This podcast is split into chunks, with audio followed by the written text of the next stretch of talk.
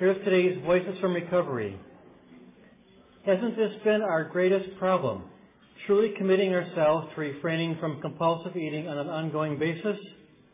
Full of determination, we are great in the short run, but when the everyday begins to set in, we lose interest. A diet is something temporary. In Overeaters Anonymous, we believe in abstaining from compulsive eating every day, one day at a time. When first in OA, I didn't know what I should eat each day. I asked other OA members who were using a food plan and what was working for them. One member simply replied, I need to enjoy my food because of eating today the way I will be eating for the rest of my life. It won't change someday. I found too, through years of moderate eating one day at a time, that the weight did come off without any hint of dieting behavior. In OA, I started to focus on the events of my life, which turned out to be much more interesting than watching my weight go up and down. In fact, because my weight was none of my business, it took care of itself. Thank you.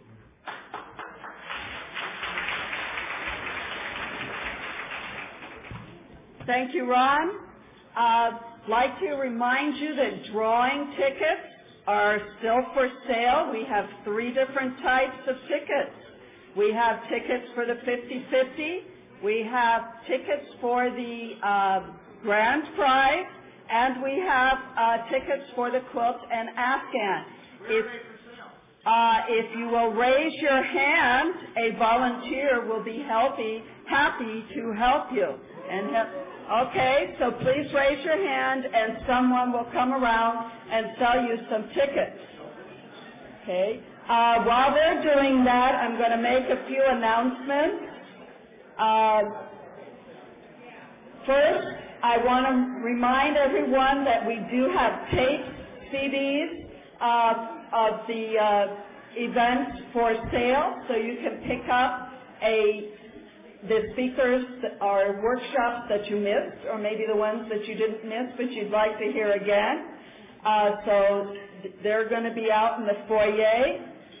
Also, um, I want to uh, remind everyone that we uh, don't take photos or videotapes in the in the room. Uh, that's to protect people's anonymity. If you want photos of your friends, you can take them after the meal if they agree to it. Um, also, I'd like to remind you to t- turn off your cell phones.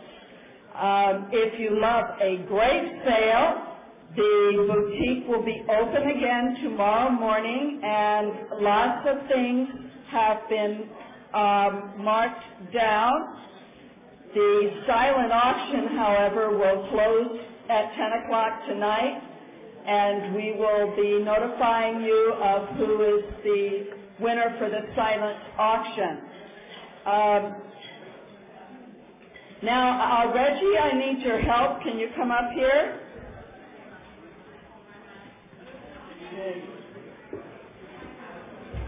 Where do you know where she is? No. Where, where is she? She is over. Okay. Uh, a little birdie told me, and everyone who is on our committee will automatically know who the little birdie was, that uh, we have a very special birthday uh, today. So uh, I would like, I'm going to ask Reggie, we have a little uh, something for uh, our birthday person, and I'd like to ask you all to join me and sing happy birthday, happy belly button birthday to uh, our events coordinator, Hannah.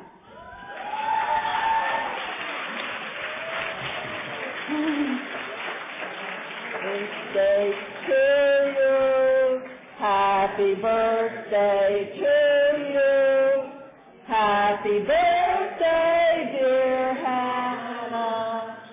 Happy birthday to you.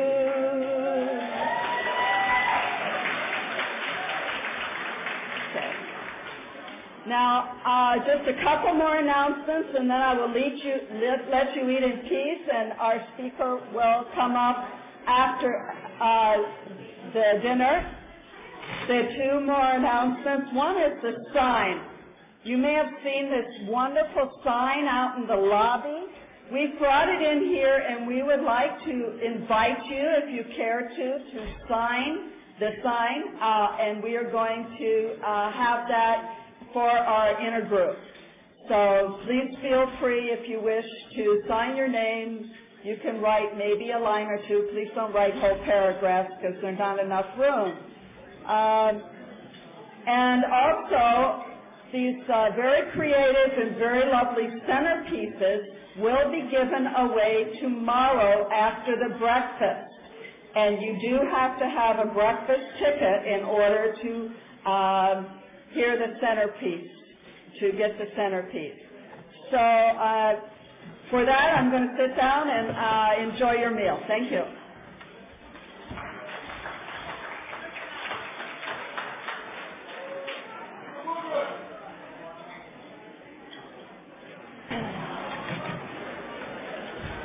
Good evening again. I hope you've all enjoyed your dinner. Uh,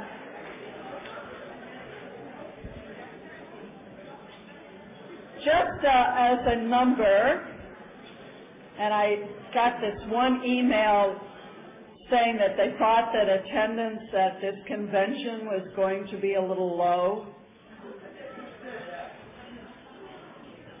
The uh, registrations are 407.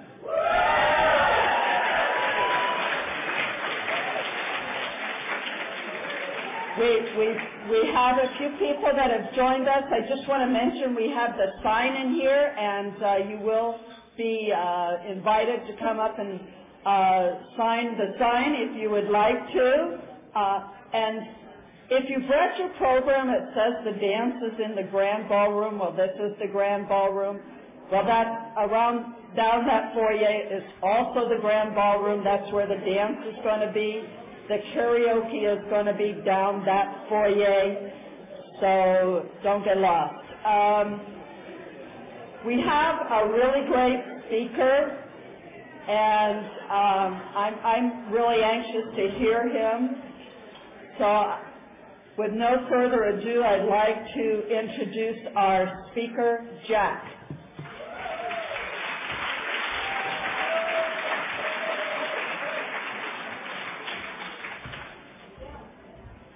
I'm Jack. I'm a compulsive overeater. Holy shit. Already. Yeah, yeah, yeah. We have a woman, we had a woman in Los Angeles named Doris.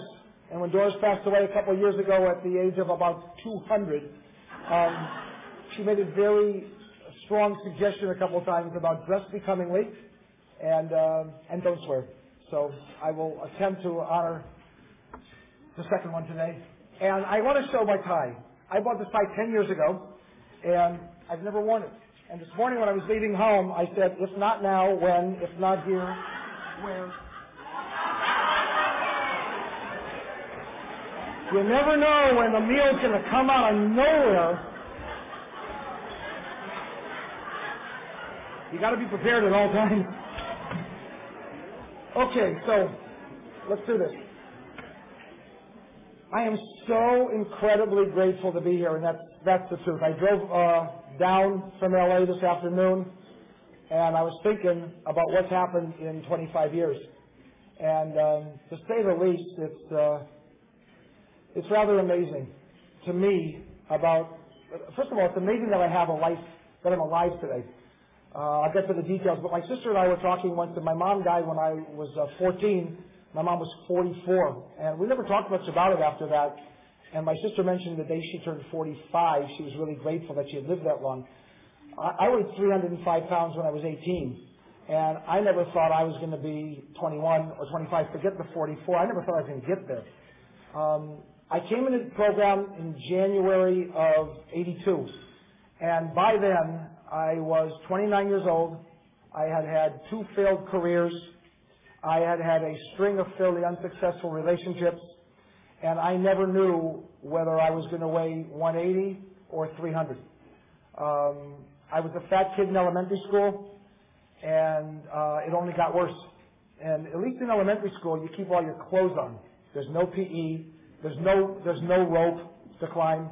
Um, so what's with the Farkapta rope? I mean, uh, I'm Jewish, and they, I, I was growing up in an all-Jewish neighborhood, and a bunch of us would look at each other and try to figure out the potential value of being able to climb a rope. and I would look at these little puny arms, and then I would look at the below these little puny arms, and I said, it ain't going to happen. It, it's just not going to happen.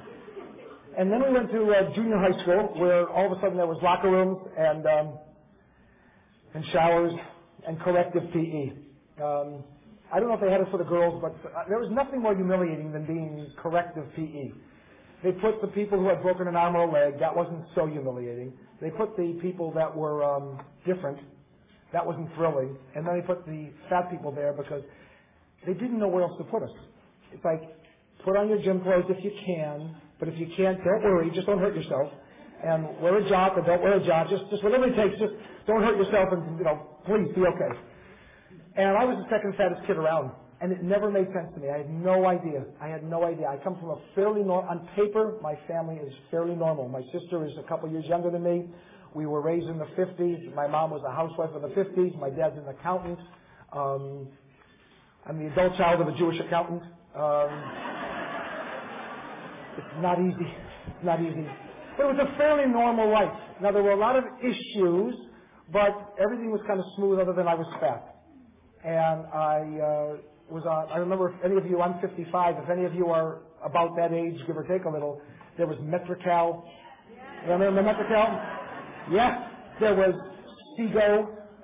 Metrecal were little packages of cookies, chocolate and sawdust, in, in little packages of three.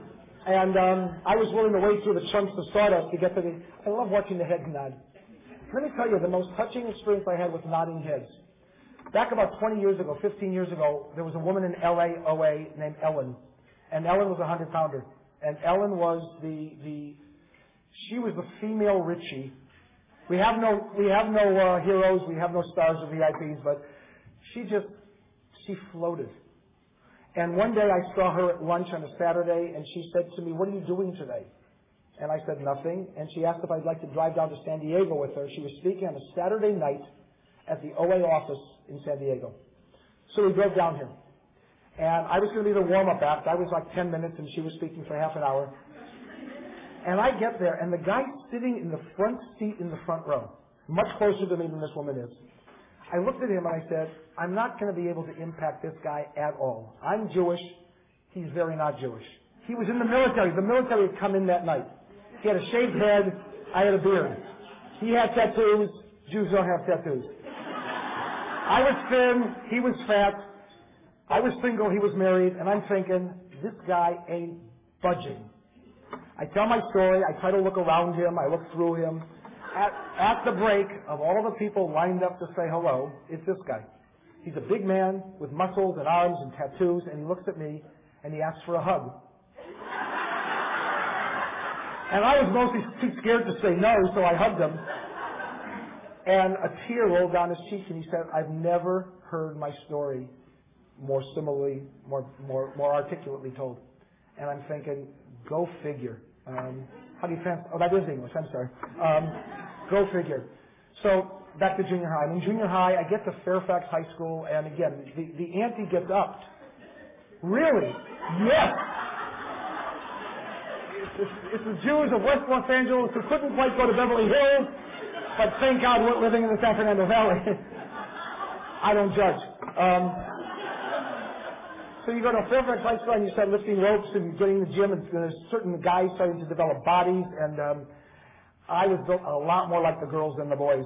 And um, my first semester in high school, uh, my mom died, and um, I, I that's kind of like the day the music stopped. I guess whatever that the music died. Um, I didn't realize that, but uh, that was it. And we took that event and applied to it all the functioning or dysfunctioning our family ever had.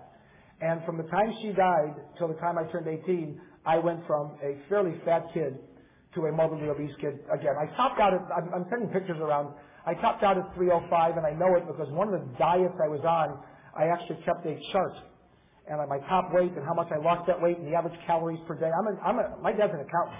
I was counting on some of my diets calories. One of my diets was 800 calories, and I would only eat bagels and M&Ms. 800 calories though a day, and I had to stop when I hit 800, which was normally about 7, 7.30 in the morning. I'm not kidding. And then the challenge was, what do you do between 7.30 in the morning and like 11 o'clock at night? So during those years, there were uh, there was Sego, there was Metrecal, there was uh, liquid protein. Somebody one day, as if that stuff didn't taste bad enough, somebody said that it tasted like, dig this, whale mucus. But you know what? I thought it was going to make me thin, and it was worth it. Then I went to Dr. Clarence Hunter in Beverly Hills. Dr. Clarence Hunter was a, a doctor, but he gave little bags of pills. And this is embarrassing, but part of the reason I went there is I wasn't real, po- I was real popular with the women to be their friend. I wasn't going out a whole lot, and I wasn't doing much more than not going out also. And, but his daughter was the pill distributor. And she was very pretty. And it was enough for me through that, those ruffled plexiglass sliding doors for whatever her name was to hand me the little bag of pills. And it was enough for me to be that close to a woman. Now, picture me on speed. Um, I set myself up for that shit, didn't I? But I mean, I don't need speed to be. I, I, I'm, I'm off caffeine. I haven't had caffeine in a year. This is me, like when I wake up in the morning, when I go to sleep at night. So my mom died in that, that year, and all I, the only thing that gave me solace um, was food. Uh, one day, a woman came up to me recently at a meeting, and she said, "I wrote down the best line I've ever heard in a meeting, and it was from you, and thank you." I said, "I, I don't listen. I, I've heard my story before. What did I say?" And she said, "You said your friends were busy having lives, having children, having mortgages, having cars, and you were busy having lunch." But that's what I did, and I did some stuff which is really, really, really stupid. There's an area in LA that's not real safe. I would go into that area at two in the morning, and I was the only Anglo person there at that time, and I was scared shitless, but the food was good. It was a fat, to be honest, it was a fat burger. And I acted crazy. Well, I acted crazier. I acted nuts. And I figured if I acted nuts enough, these people would leave me alone. And they did. Um, but it was bizarre. I had to have my food and I had to have it quick. There's a place on La Cienega called uh, Norms. It's just a, a coffee shop. And I would go there at, at, at 10 o'clock, 11 o'clock at night. I lived with my family and the LA Times used to have the early edition at 10 o'clock. So I'd rush over there and I'd get the Times and I'd sit at Norms at the counter and I'd order to go. It was 1976 and they had the bicentennial special. And it was something like $1.76 for a burger, fries, and a chocolate shake. So I would order that to go. But I was so intense that I couldn't wait for them to prepare it. So while I'm sitting there, I got a slice of pie and the proverbial Diet Coke. Um, because I'm cutting back. That's the way I lived. And it was, for the, and the thing was, I always knew I was different, and I couldn't put my finger on it. It just, it, uh, there's a guy in program in LA who's a stand-up comedian, and he referred to the fact that in OA, it's, it's a whole lot of women. And he said that, you know, there, there's so many women in OA that are, are, you know, in AA they say are a friend of Bill Wilson. So in OA he said they say they're a friend of Bill Wilson's sister. And but I came into OA and they had just done a, a, uh, a, a poll across the country, and it was like 89% of the people were uh, were female. So I go to high school, I go to college, and I max out. I'm in UCLA. I'm 17 years old. In a real hurry. I went through college in three years. I was in a real hurry to get to no place I was going to wind up. And I maxed out at 300 pounds, and the next year I lost 100 pounds. I lost 100 pounds for the first time. And um, I got, as the story goes, and it's all true. I mean, I sound, I goof around a lot, but everything I'm telling you is the God's honest truth. Um, I got a new car, I got a new suit, I got a new briefcase, and I got a new girlfriend. And I was thoroughly convinced with the cessation of the symptom, the problem was gone. Because I never heard about disease stuff. I lived in by, uh, near Fairfax and uh, Melrose. The corporate offices of Weight Watchers were there. And so I used to go to those scales, big room, carnival scales, and stand on them. They'd have all these before and after pictures. And I don't know if Terrell said it yesterday. Terrell's been my sponsor for like, I don't know, 10, 15 years. And he said, uh, thinnies become fatties, but fatties never become thinnies. And I would look at these pictures, and I didn't even believe they were real. There's no way in God's earth this person weighed like 14,000 pounds. You know, now is like, you know, uh, 109, and it just wasn't going to happen. It just wasn't going to happen. And my dad offered me money at times for losing weight. I had a bet in, uh, in high school with a guy who could lose 30 pounds the quickest. Losing weight was not my problem. I lost 30 pounds any any first month of a new diet that I wanted to. When you're 300 pounds, 280, 260, if you cut back enough, losing 30 pounds in a month isn't that difficult. It just isn't. And um, so I could do that again and again and again. By the time I was in law school, which um, when you are from my background, you know, that's what you do. You, you, you get up and then you go to junior high, elementary school, junior high, high school, uh, college, and law school. If you're stupid. I was stupid. I went to UCLA and law school. The smart ones went to like Princeton and Yale and med school. And um, by the time I was uh, halfway done through law school, not only had I gained 100 pounds back, but that wasn't enough to kill the the pain. And so I discovered alcohol. Um, I mixed the vodka that my dad was drinking with orange juice, so it didn't smell. It tasted pretty good, and it deadened the pain. But that didn't kill it either. I found a new vice. Um, my mom had left a whole lot of medicine when she died, obviously, and uh, my dad just kind of picked up where she left off. And to tell you how the disease runs in my family, though we never talked about it, my dad was a 40 year three pack a day smoker. 40 years. Never talked about it until he stopped one day and never smoked again in 20, 25 years. But he took up drugs. My dad was security clearance for the top security clearance for the Department of Defense. And for the first two years after my mom died, all he did was drink and work and drink. And he had pills, and I would steal the pills, and I was taking Valium and vodka and eating enough to gain 100 pounds back. Driving that way, living that way, every day of my life. And I don't know what happened. In 1982, I ran out of gas. I ran out of gas. There was no, there was nowhere else to go. It was like when I was a kid and you really are putting in your, your last 25 cents to get gas. Um, it ran out. And there was 1969, there was a price war in gas. And I remember 25.9. I'm becoming my grandfather. If I start talking about doctor's appointments, get the hook and get me out of here. Or body, or body parts. Um, wherever you are, Zadie, I'm sorry.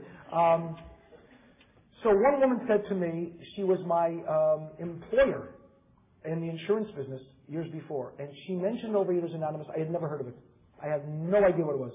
And I walked into Beverly Hills High School on January 5th, 1982, and I listened, and I thought it was odd. Um, I thought it was incredibly um, uh, religious and not my religion. Uh, it didn't make any sense to me. The whole thing made no sense. And I left. And from Beverly Hills High School until uh, Lincoln and Wilshire in Beverly Hills, which is, I don't know, should take about eight, ten minutes. I made about eight or ten stops. And I would go between Wilshire Boulevard and Santa Monica Boulevard, and each time I saw a 7-Eleven or a liquor store, I'd buy one last item, 25 cents, package of M&Ms, package of uh, uh, potato chips.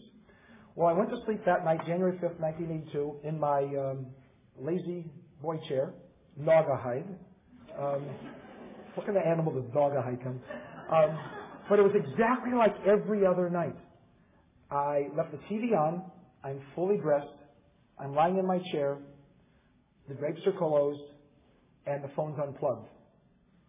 I didn't. I, I, I could not isolate any better or any more. And I woke up in the morning, and something was different. And I, I to be honest, I wear a dreidel around my neck little teeny itty bitty dreidel. For those who don't know, which is probably, it's a little top. And apparently one of the uh, games that some of the Jewish little kids play at uh, Hanukkah, Hanukkah, Hanukkah, Hanukkah, I'm sorry,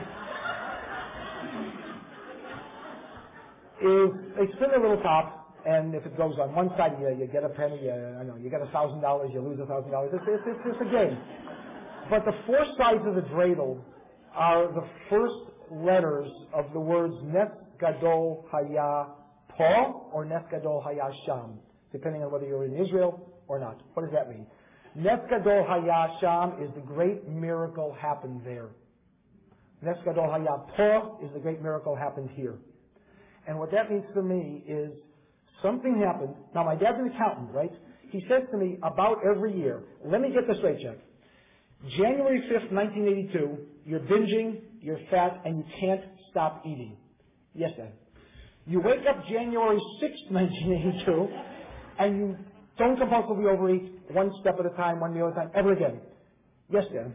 And he says, it doesn't make any sense. I said, I'm with you. It doesn't make any sense.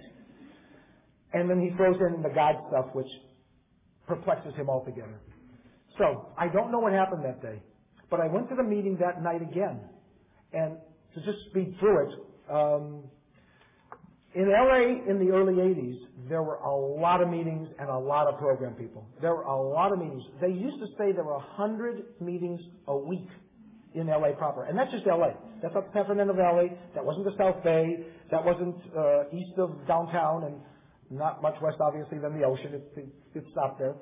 And there were 100 meetings a week. And every day, any time of the day.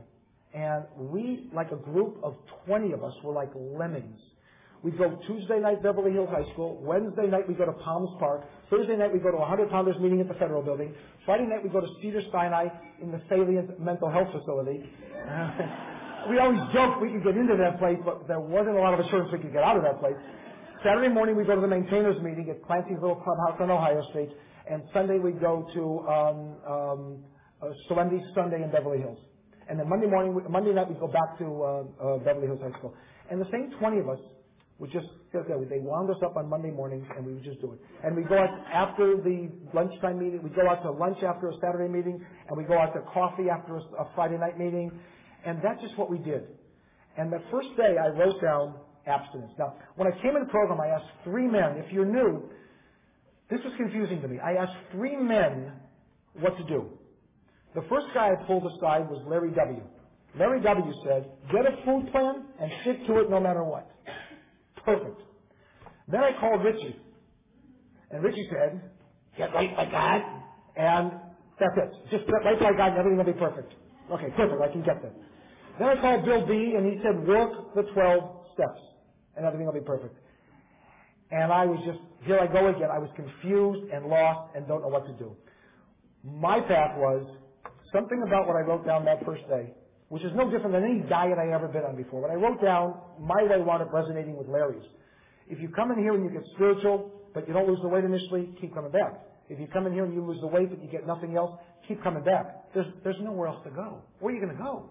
First of all, when I came here, there really was nowhere else to go. Nobody much wanted me back anyway. They weren't, they weren't lining up to having me come back. Not only did I come to this place, I got hugged. This was bizarre to me. I mean, I didn't care. Women, men, straight guys, gay guys. I didn't give a shit. I just loved the contact. It was exciting. Um, I thought I had died and gone to heaven. It was bizarre. But mine, mine just went this route. I wrote down three meals a day, nothing in between. I wrote down no sugar, no bread, no fried food. I had already given up booze. I'm not a sober alcoholic. I just haven't had a drink since New Year's Eve 1980 because like a few other things, I don't do alcohol in moderation. I don't drink like a gentleman. Ergo, today, I don't drink. And I don't want to um, uh, minimize what it takes to be a sober alcoholic. I just, I'm not an alcoholic, but I know better than to drink. I wrote down this food plan, and my food plan, we didn't have abstinence in food plan. There was no controversy. The big controversy in 1982 the OA birthday party, every year there's a play. And the big controversy that year, Mario was the male lead, and it was the it was the takeoff on West Side Story. And it was the moderate Mealers against the Gray Sheeters. and they're singing Maria, Maria, and it was it was just bizarre. I had been in program at that time three weeks. And I see this Italian guy who used to weigh like 4,000 pounds, but he was also bulimic, and now he's not practicing any of that stuff, singing to some girl Maria in like half English and half Italian. And I'm thinking, you guys are nuts. But I kept coming back. Um, so that's my food plan. And I don't, I'm not particularly controversial. I don't go out on the limb much. I've quit the debating society. I mean, I was a speech, picture this, I got a bachelor's degree in speech. Like they gave me a degree for talking. I mean, this is, this is money well spent, eh? So I quit the debating society. If you say it's one way and it works for you, Gey gezunterheyt, which is the Yiddish meaning go and be well. I mean, whatever works. I could not get Richie's way. I could not get spiritual. I, I, I couldn't do Blue Stein's way. I could not figure out what the steps were about. For me in the beginning, it was a food plan.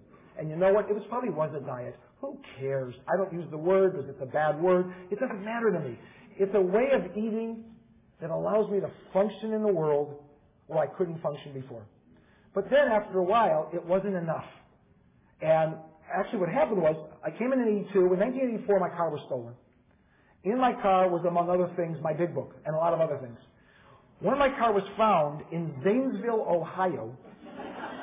Like they need more copies of the big book in Ohio. My big book was gone. my tires they keep on, they take my big book.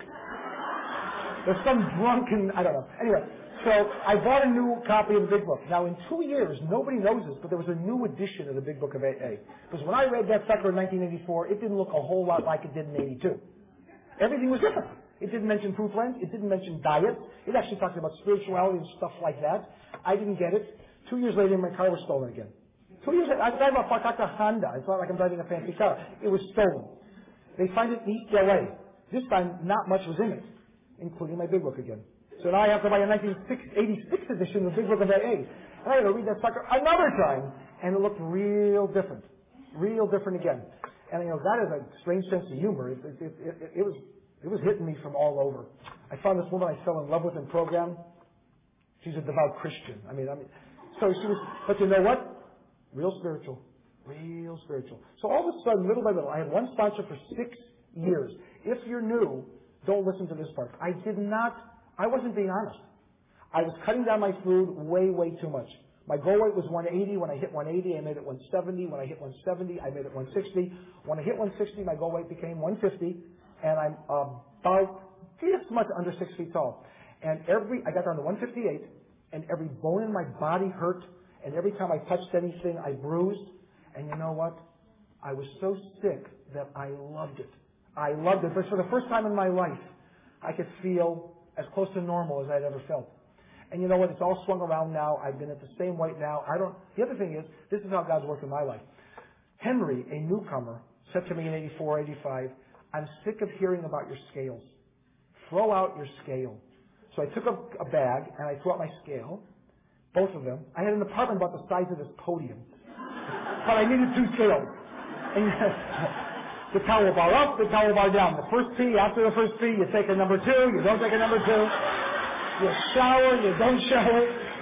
It matters. One foot, all your weight's on one foot, the scale doesn't know. It's like it's Law degree. Real smart. So I take the two scales, I put them in a bag, and I put them in the trash can behind the alley on Lincoln and Wilshire. I cut back, I go on my morning walk.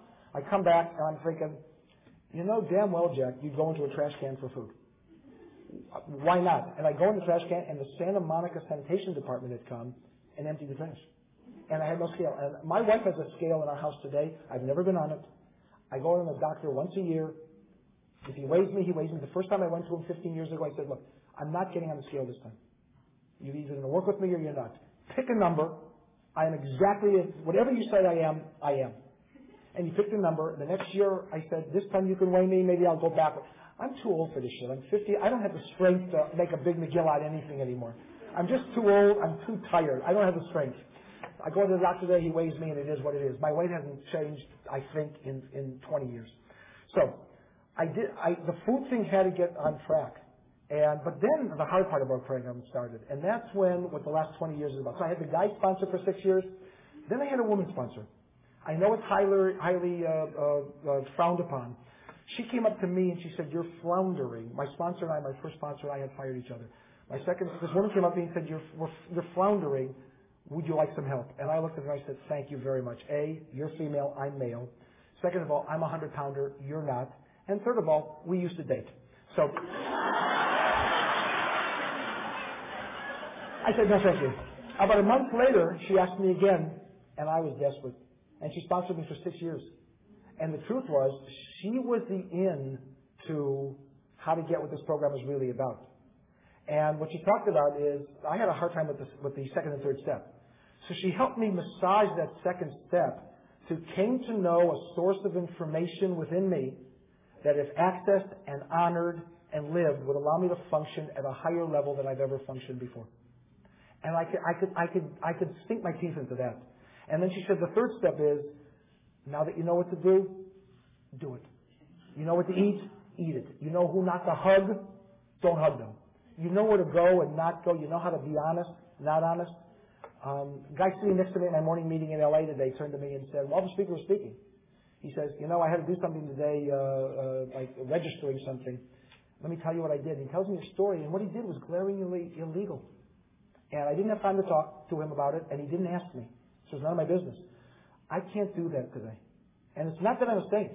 It's that, um, I, and I, well, I don't have a choice today. In fact, I sponsor, I don't know if any of you remember Carl G., the locksmith, who died January last year. I sponsored Carl for 15 years. And I got to watch how somebody works a program. He had a, a, a challenge once professionally. He did something which could have exposed him to incredible um, uh, problems at work. And we talked about it. And he told me not, he didn't ask me what to do. He told me what he was going to do, which was to do the right thing. And my wife was hearing the story, and she said to me afterwards, he's, he's going to lose his job. He can get in trouble for that. What's he afraid of? And I said, he chooses to believe that his abstinence is predicated upon doing the right thing. She said, is it? I said, you know what? Yeah. We get a, we get a daily reprieve from this disease, uh, contingent upon keeping a fit spiritual condition. You just do the right thing. I there, there's no choice. So for the next six years, I worked with a sponsor who doesn't live in LA anymore. We fired each other at the end of six years. It was a perfect, perfect relationship. And then I met Terrell, I don't know, 15 years ago now, 12 years, whatever it was. And you, you heard Terrell yesterday, apparently. I mean, no matter what the question is, he'll just say God or the big book.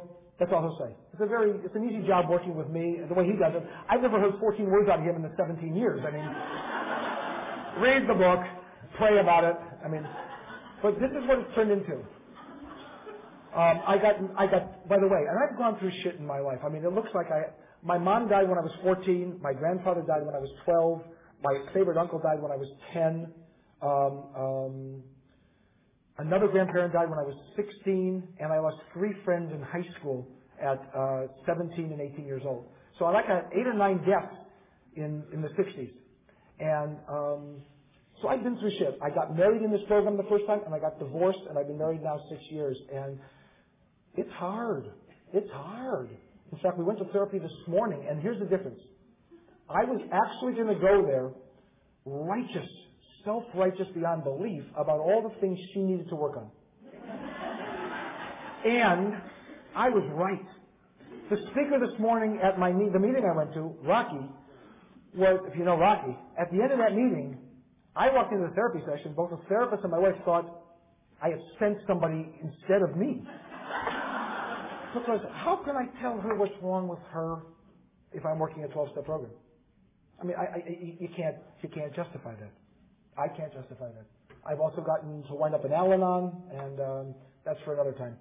But um, let me tell you what I did right in my first year. I stuck to a food plan no matter what. How? I don't know. I would tell you if I knew how. Netzgadol Hayasham, the great miracle happened there. That's what I know. The other thing I knew is they told me you get up to the podium and you fetch. Everybody in West LA is Jewish, by the way. You fetch about whatever is bothering you. You just tell the truth. And what I fetched about that first year was about my career and about my uh, stretch marks. That's all I could talk about. I hate, I was selling life insurance and I had gone to law school. And I didn't know which was more shameful. I, I, I wasn't thrilled with either. Hey, I'm telling the truth as I know it. And, and my stretch marks, which are humiliating, because after I lost my weight, I still had loose skin, and I still had stretch marks. And I was looking out during the uh, 100 pounders panel before, and I looked out at the pool, and it was such a source of torment as a kid because I love the sun and I love the water and I love the fresh air. And I decided at age 10 never to take my shirt off in public again. Never. And I went from 10 to 30 without ever having my shirt off in public. And that, and I, I'm talking about outside, outside, but I, that's even how it was for me uh, sexually. I would turn off the lights because, and I would gladly forego seeing what she looked like to not have her see what I looked like. Because I didn't want to look into the face of anyone who was looking at me because I knew what they were thinking. A little bit of arrogance, probably a little bit of accuracy, and a lot of fear. And so I, I complained on a daily basis from the podium about the embarrassment and the humiliation of my body, which was never going to get better. I mean, the stretch marks are not going to go away. And the disdain for my career, which to be honest with you, I didn't believe was going to get any better. It didn't occur to me that anything could change. And people would say things like, let me get this straight. You found a higher power. Whatever you believe worked for you. Was it the 12 steps? Was it the tools? Was it the visions? Was it the big book? Was it the fellowship? Whatever you believe it was. What? Got you abstinent and got you thin. But he can't get you a career or a girlfriend. I mean, first of all, it's naive, it's arrogant, and it's inaccurate. Keep coming back. So I fetched and I fetched and I fetched, and this is how the miracle happens to me. It, you know, again, if I didn't know this was true, I wouldn't believe it. So if your experience is a little more normal and to the, you know, to the concrete, to the real, real tangible world, I don't know what to tell you. I don't believe in anything, but I'll tell you what's been happening. This woman came up to me and said, would you like to volunteer to work in an eating disorder hospital program? I said, yeah, why? Why me? And she said, you're thin, you were fat, you're male, and you can talk. I said, that's all? She said, yep, that's all. And so I volunteered, and then they offered me a job. And then they told me to go back to graduate school. And I told my first supervisor, and I quote, shove it up your ass. And Alan looked at me very curiously and said, and why, that's a rather a caustic response, no? And I said, have you not been listening to me? Law school would have killed me, almost killed me. I drank, I drove that way. I took Valium, I drove that way. I had a car, my, I had car accidents. You tell me car, uh, uh, compulsive overeating can't kill us. I was coming out of a Finery diet food ice cream restaurant in the 80s. There was a Finery all over LA. Um, you know, big ice cream cones, no calories. Air, water, I don't know what was in it. And I'm, I'm, I'm eating an ice cream cone. And I'm stopped waiting for the traffic to go by. And I'm looking at the ice cream cone. And I'm rolling forward. And I don't notice. I don't think about it. I didn't really care. And I stuck out into the intersection about a foot. And some car, boom, spins me around Ventura Boulevard. I put down the ice cream cone. The police came, the whole thing. And when it was over, I picked up the ice cream cone to finish it. That's just the way I worked. The other one was I was going bowling. I, uh, one of the things that the program gave me when my body got, I couldn't bowl when I was 200 pounds. I couldn't bend down anymore. I, it was just too embarrassing also. I got to go back into things I used to do. I got to do everything in abstinence that I did as a kid, which I couldn't do anymore. And so I was, I was going bowling, but I had to get to the Finery, and they both happened at 9 o'clock. This place closed at 9, this league started at 9. But let's be honest, the ice cream is more important. So I bought the ice cream, and I made a U-turn at the intersection of Pico and Westwood, which was not a good place to make a U-turn in the middle of the street. And I cut off a motorcycle cop who hit his brakes and almost hit me and was not very friendly about the fact that the last time somebody did that, he hit them and broke his leg, and he's unlucky I only got a ticket, is what he said. Um, I think he wanted to arrest me. But this is what my intense, frenetic, myopic focus on the food. This is what it did. So I fetched about that, and next thing I know, I went to graduate school, and next thing I know, I graduate. Oh, what Alan said to me about why it was okay to go to graduate school this time, he said, you weren't in recovery then. So basically, shut up, sign up, and go to graduate school. And I graduated two years later. I got one B plus and all the rest A's. I went and sat for my, um, um, I became a marriage and family therapist. Big surprise. Um, another recovering person getting into the field of therapy. Um, I got licensed 20 years ago, and I can say in, in all candor, I don't think there's a day in the 20 years or the 25 since I started at the, the hospital that I've regretted being in this field, that I've not loved being in the field. I mean, there's bad days, of course, and I have bad days like everybody has bad days, but not a second regret or sadness or anything but absolute gratitude for the bliss of having the opportunity to, to, to, to do my program by night and to do my work by day and no conflict at all, make a living, help people, and enjoy myself. The other thing was the stretch marks, and this one I believe even less. Some woman came up to me at a meeting and basically said to me, I live near the beach in Redondo. You come to my house, we'll go to the beach, and what I basically heard was, I'll protect you. Now, we made a date to do it, and I'm thinking, as I'm driving down there, I think I'm being seduced. No, what I really thought is, I hope I'm being seduced. It was so exciting. So I go to the place in the beach and, and, and we go to this, this isolated little part of Redondo Beach. And I don't remember how it went, but this is how it went for me. We sat there, we sat there, and we just sat there. And I was like revving up, like you see these athletes, for example, the uh, the uh, hop, step, and jump, the pole vaulters who start rocking before they. I started to get revved up, and all of a sudden, she didn't look at me, which made it much easier. I took my shirt off my body, outside in the sun, and I put it under my arm.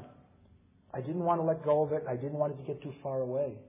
And she didn't look, as I recall. She didn't open her eyes. And I knew damn well that if anybody would have come, this woman would have slew slayed, she would have slayed the dragon, she would have killed the boogeyman. And it seemed like hours. It probably was minutes. It may have been seconds for all I know. But when I couldn't tolerate it anymore, I put my shirt back on. And you know what? It's not an issue for me today. And in the last 20 years, 25 years, my body hasn't gotten the least bit better. It ain't getting better. This is it. Now it's not only stretch marked and flabby, it's 25 years older. And you know what? It doesn't matter. Because if I'm going to live in a cage, I might as well eat again. If I'm going to live in a cage, why not just throw in one more thing that I enjoyed doing, which was eating? Throw it in there. I'm not willing to live that way today. I'm just not willing to do that. So I, I talked from the podium about anything that bothered me. I had a sponsor every step along the way. I had a food plant every step along the way. And I went to meetings. I like them. If you don't like them, too bad. I got to go anyway. I go when I don't want to go, um, but I generally want to go. Why would I not want to go to a place where I'm going to run into Mickey and she's going to give me a warm, big hug? or see Jack, who I used to see at every Sunday our meeting, or see Kath. Why would I not? And I know it's not about the fellowship, but let me tell you something.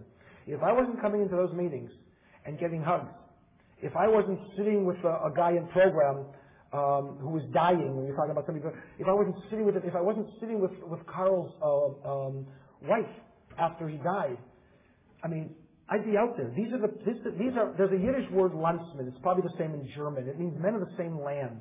What I found when I came here, I found nowhere else. They were landsmen. It doesn't matter whether they're men or women, straight or gay, black or white, fat or thin, anorexic, not, hundred pounders or not. It didn't matter.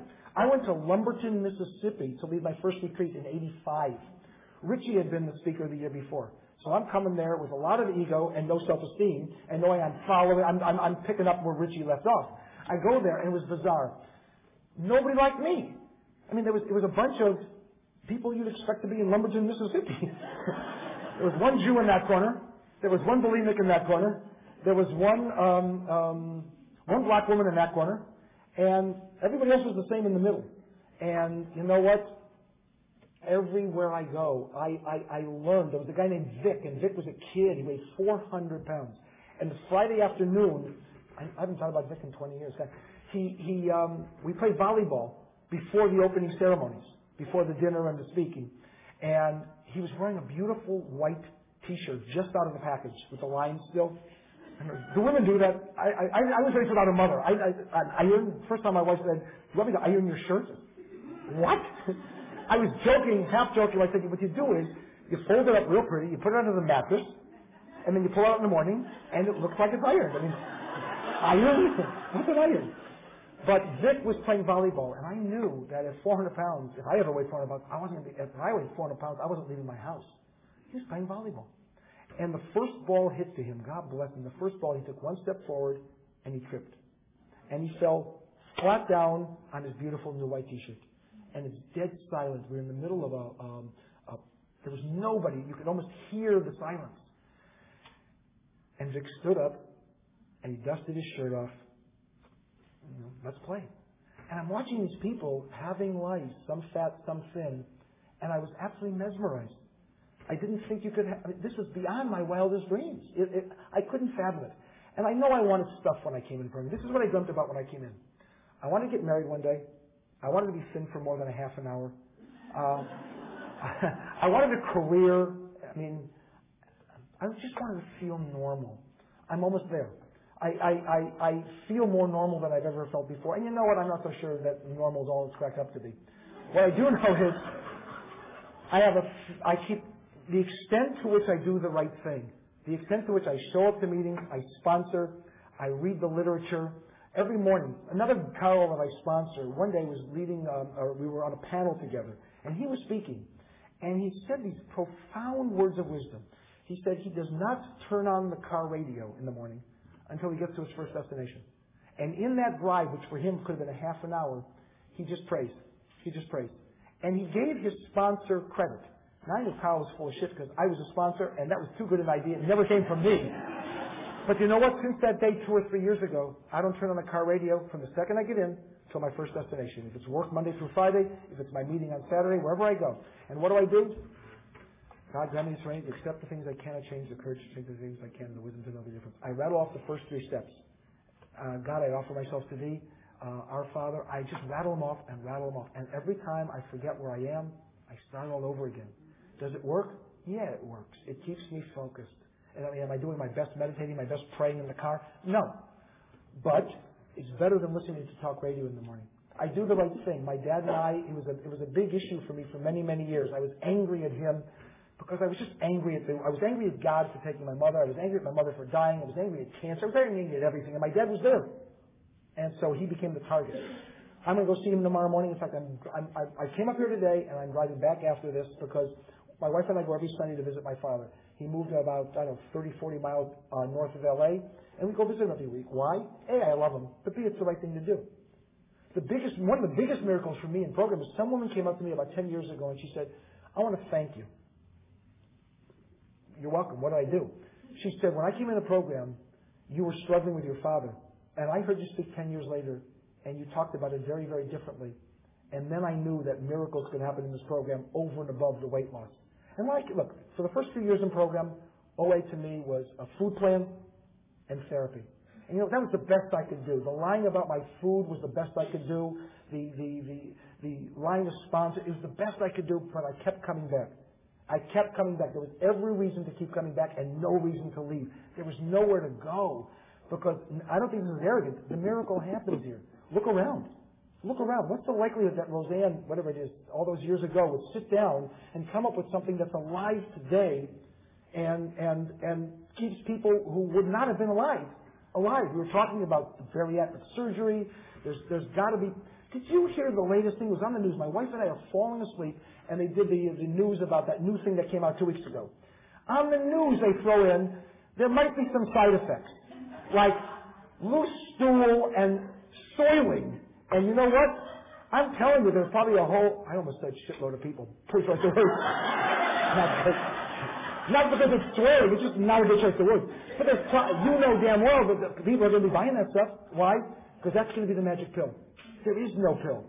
There is no pill. And that was a hard, that was a bitter pill to swallow. There is no pill. There isn't anything. What there is is tenacious, hard work, one day at a time. One day at a time, if there is no there there, who, uh, uh, whatever, there's a great woman somewhere along the way, she said, there's no there there. There's no, there's no end to the race. I mean, somebody, I, I worked with a big uh, guru in, in, in the field of therapy many years ago, and somebody said, Sir, when, when can you stop this stuff? And he said, When you're dead. When you're dead, you can stop. Until then, I strongly urge you to keep going. but just like Vic, just like Vic, some days we fall down. So what? That's the nature of the beast. See, I was so low that I thought I had to be impervious to all human frailty to be okay. And you know what? I'm human-er today. I make mistakes today. I was scared of everything when I was growing up. And, and promises, boy, the promises started coming through every step along. I know they hide them behind the ninth step. I understand that. But you know what? When I kind of fell into the, in 1980 I went river rafting. And that's before, before program. And the guy says, if you fall out, don't flail, just surrender. And I'm thinking, you gotta be kidding me. If I fall out of that thing, I'm kicking and screaming. He said, no, for real. Don't do it. When I fall down in recovery, what I like to think I'm going to do and do do is dust my ass off like Vic did in, in Lumberton, Mississippi, and get right back on track. There's been foods I've struggled with over the years. You know what? I'm a compulsive overeater. What's a surprise? I used to an apple is an apple, right? An apple's an apple. A banana is a banana. When do you stop eating grapes? I don't know. I have no idea when you stop. When there's no raisins, when do they stop? I don't know. So I, you know what? I can't eat them like a gentleman. I don't eat them anymore. I don't eat them anymore. And you know what? People ask, you feel deprived. For what I've gotten back? I mean, when I got married, I, I had a, a fruit cup or something. My wife had cake. There was a cake there. Of course I cake. What do I care? But somebody said, would you really go out and binge today if, if you, uh, if you tasted a bite or something? I said, well, let me get this straight. If I eat a Twinkie, I get a Twinkie. If I can do that, dandy. But if I can't, if I win, I get a Twinkie, and if I lose, I go nose down. I lose my career. I lose my wife. I lose my family. I lose my ability to fit into my pants. I lose any self-esteem that I've ever developed. I lose everything. I'd like to think that I come right back, rebound right back, but you know what? None of us are assured. It's a lot easier to keep what we've got than to lose it and get it back. I mean, I'd rather just keep it one day at a time. It's a lot easier to make it just through today. And it is one day at a time. It's one day at a time. If, I learned this, uh, the log cabin on the Saturday morning. The OA meeting is there from 9 to 10. At 10 o'clock or 11 o'clock, the AA guys come in and they're setting up and they're moving and they're getting ready for their meeting. And I see this one old guy there every week. And he's setting up chairs. And I, go, I look at him and I said, he looks like he needed this. I'm codependent. I needed this. Who cares? I walked up to him and I said, I see you every week setting up the chairs. And it's so wonderful. And isn't recovery, isn't sobriety wonderful? And he, he looks down and he goes, well, I'm not sober. I said, well, I said, oh shit, what do I do now? I said, well look, it's 10 o'clock in the morning. You haven't had a drink today. yeah, I have. And I'm thinking, you know, two strikes, I'm screwed. And I looked at him and I'm thinking, you know, up the sleeve, you're not drinking right now. And this older guy starts puffing up. He fell for it, and it was the truth. He starts puffing up his chest, and he looked like he felt gooder about himself. He said, yeah. And you know what? For all I know, he's still sober, or he drank that day. You know what? I don't know. I don't know. But for me, it's the, the, the 12 step. For me, every step is the step. If you ask Carol, you tell Carol where you are. He'll say, how long are you absent? You him 14 days and 3 months? That's exactly where he's, so no matter where I call him and tell him I am, exactly where you're supposed to be. For me, the recovery now is about the third step and the 11th step. It's about, on a daily basis, trying to align my will with God. And I don't know what God's will is often, but I pray for only knowledge of His will and the power to carry that out. And the third step is, like my second sponsor said, you know what to do, just do it. You know, we, we laughed when uh, Nancy Reagan said, uh, just say no, or when Nike said, just do it. You know, the other thing is, is all the things I was taught as a kid about what to do and not do have turned out to be right. I mean, there's a comedian, he said, I'm going to write a three-page book on how to lose weight. He said, the first page is going to be blank, and the last page is going to be blank, and the middle page is going to be, don't eat so damn much. And, but you know what? Since I'm surrendered today, I can do that. If you're new, this is what I suggest. Keep coming back no matter what. Do anything and everything you can. Work the steps to the best of your ability. Get a food plan. Hang out with the winners. Or uh, Rocky said today, uh, hang out with whoever's left. I mean, uh, he was good. He was good today. He said he went to Weight Watchers once, and in three weeks, he lost 21 days. Okay. If you're new, this is what worked for me. I had a food plan, and to the best of my ability, I stuck to it no matter what. How? Don't ask me. I don't know how. I've called people in the middle of the night. I've thrown food away. Some woman emailed me recently who hasn't been in LA in 23 years. And one of the things she remembers about me, she says, Do you still keep no food in your house? I forgot that my first year program, I kept nothing in my house. I couldn't, I couldn't trust myself to go from breakfast to lunch and lunch to dinner.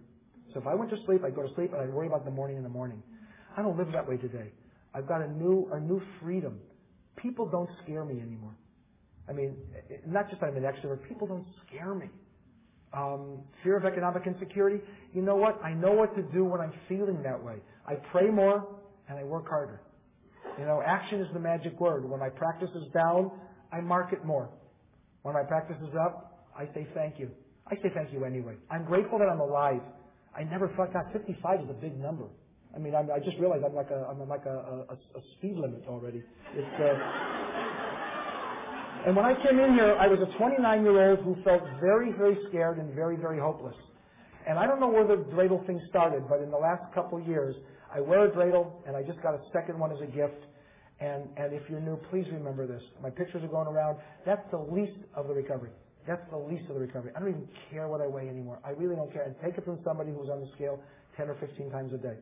We get a daily reprieve, the extent to which we align our will in, in line with God's. I work the 12 steps. I abstain no matter what.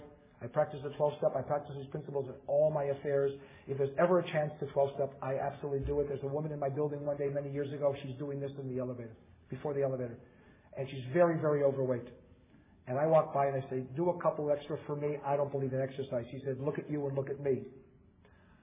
Just what I wanted. Just what I wanted. I said, what are you doing tonight? It's an older woman. She looked at me like, maybe she thought what I thought. And the first time, I'm being seduced. no, lady. Uh, she said nothing. I said, there's a meeting. Where do you live? She said, Westchester. I said, you're not going to believe this. The 100 Pounders meeting in LA is in Westchester. I said, and she went to church two miles from this place. I said, meet me at that meeting tonight. And she was 100 pounds overweight. And um, she moved out of LA recently, but when she moved, she had lost 50 or 60 pounds. I think she stayed in program. I don't know. But if nothing else, it probably hooked her back up to her church. And I think she joined a weight group. That's my job today. My job is to, to spread the word and I'm not a proselytizer. I mean, really, I'm not going up to, I'm not walking around. But if I happen to be carrying a big book, I got no qualms about leaving it, leaving it where people can see it. In fact, if you ever want to talk to Roz, ask Roz about uh, me and my big book. Um, if you know, please keep coming back. Um, it, I've tried everything. I've tried everything short of the surgery. Um, nothing worked. Nothing stayed working. In fact, some woman at a meeting one day said, "You know what? I don't know why you guys talk so much about OA being the only way. Weight Watchers worked. And she swore, I swear she said this. She said, I've done Weight Watchers 14 times. And she, she pulled one of those bags. I was like, never mind. I have a life today. I'm excited about driving home to LA. I'm not going to fall asleep on the road because I'm not going to be numb from the dinner or the things that I eat after you guys stop looking, you know. I'm not going to do that. I'm going to come home tonight because I'd rather wake home, wake up at home. I'd rather have my normal life today. And I wanted to die. By the way, I thought about suicide every other day in law school. And thank God I didn't have courage. Thank God I didn't have courage because I could not imagine there was any way out from being locked in a little box. And you know what? The, what do they say in the big book that the the the, uh, the uh, hoop through which we have to jump is a whole lot bigger than we think. I mean, it's really not that hard a program. It's it's a very simple, simple, simple program. And every cliche bothered me in the beginning, and they're all true. It's a simple program for complicated people. I know that, or we're all here because we're not all here. Please keep coming back. If you fall down, stand up. If you have the courage to tell somebody it hurts, they may listen to you. They may care. They may look like they care. And my experience in these rooms is they really do. The hugs are warm. The people are friendly. And together, we really can do that, which alone, most of us, I for one, have proven I can't do. Um, it's a pleasure to be here. I thank you so very much for the opportunity. And uh, God bless us all. Thank you.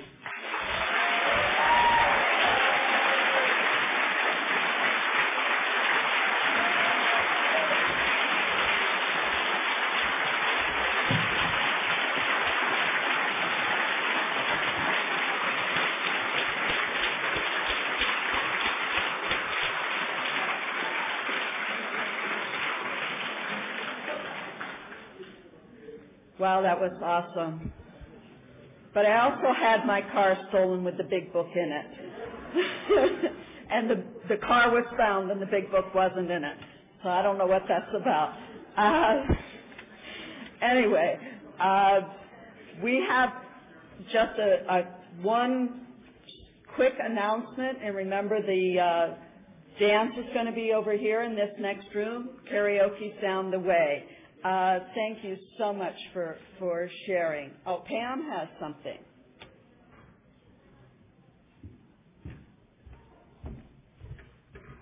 I know we've all had such a wonderful time listening to our great speaker. I have some news that's not joyful, but that Rozanne would like to have shared with all of you.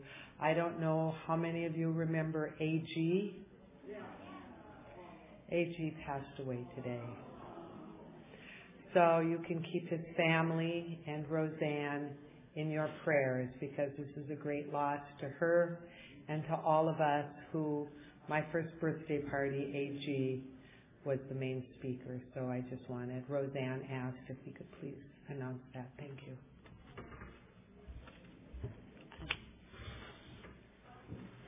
Okay, Richard, do you have uh, a pitch? I do.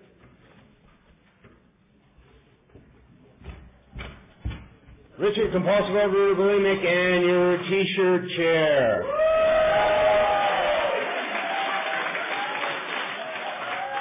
You guys are fantastic. What a great weekend this has been so far, and thanks again, Jack.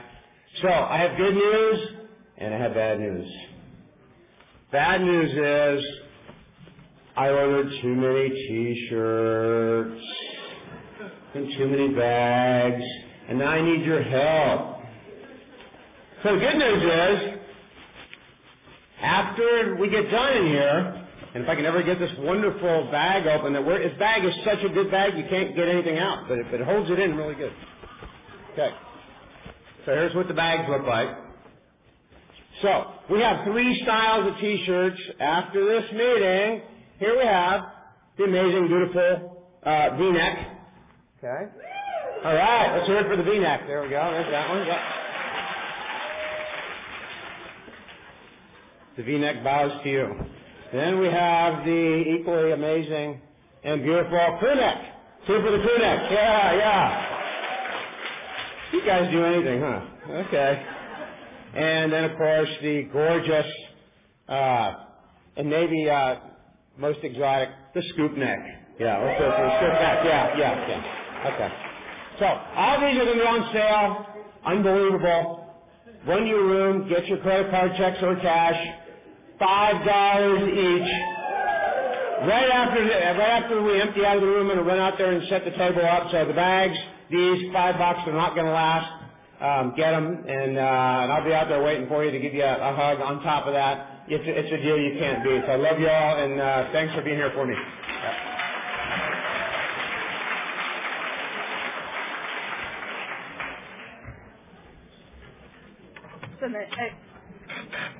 And just as an example of how game people are in this program, I have this little format and it says, will blank lead us in our closing? And I realized standing up here that I hadn't asked anybody to lead us in the closing.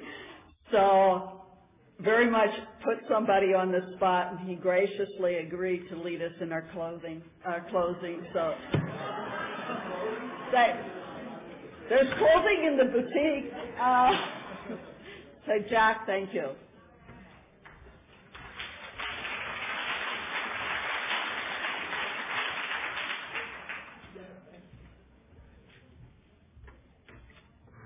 I'm Jack, compulsive overeater.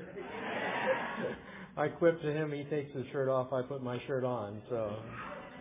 And he's on speed, I'm probably more like the Valium era.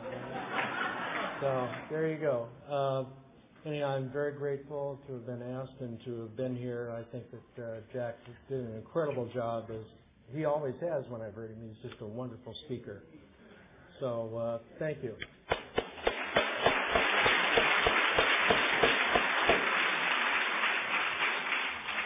And above all, it's uh, really with deep gratitude for the higher power, however you understand the higher power, who enables us to be here and to be able to do and be the message one day at a time.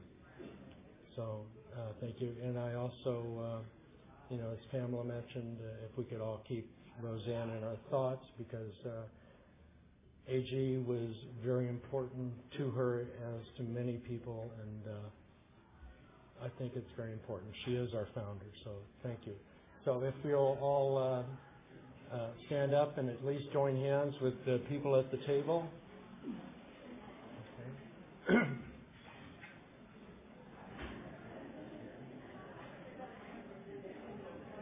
I'm going to start this and then I'm going to step down. So.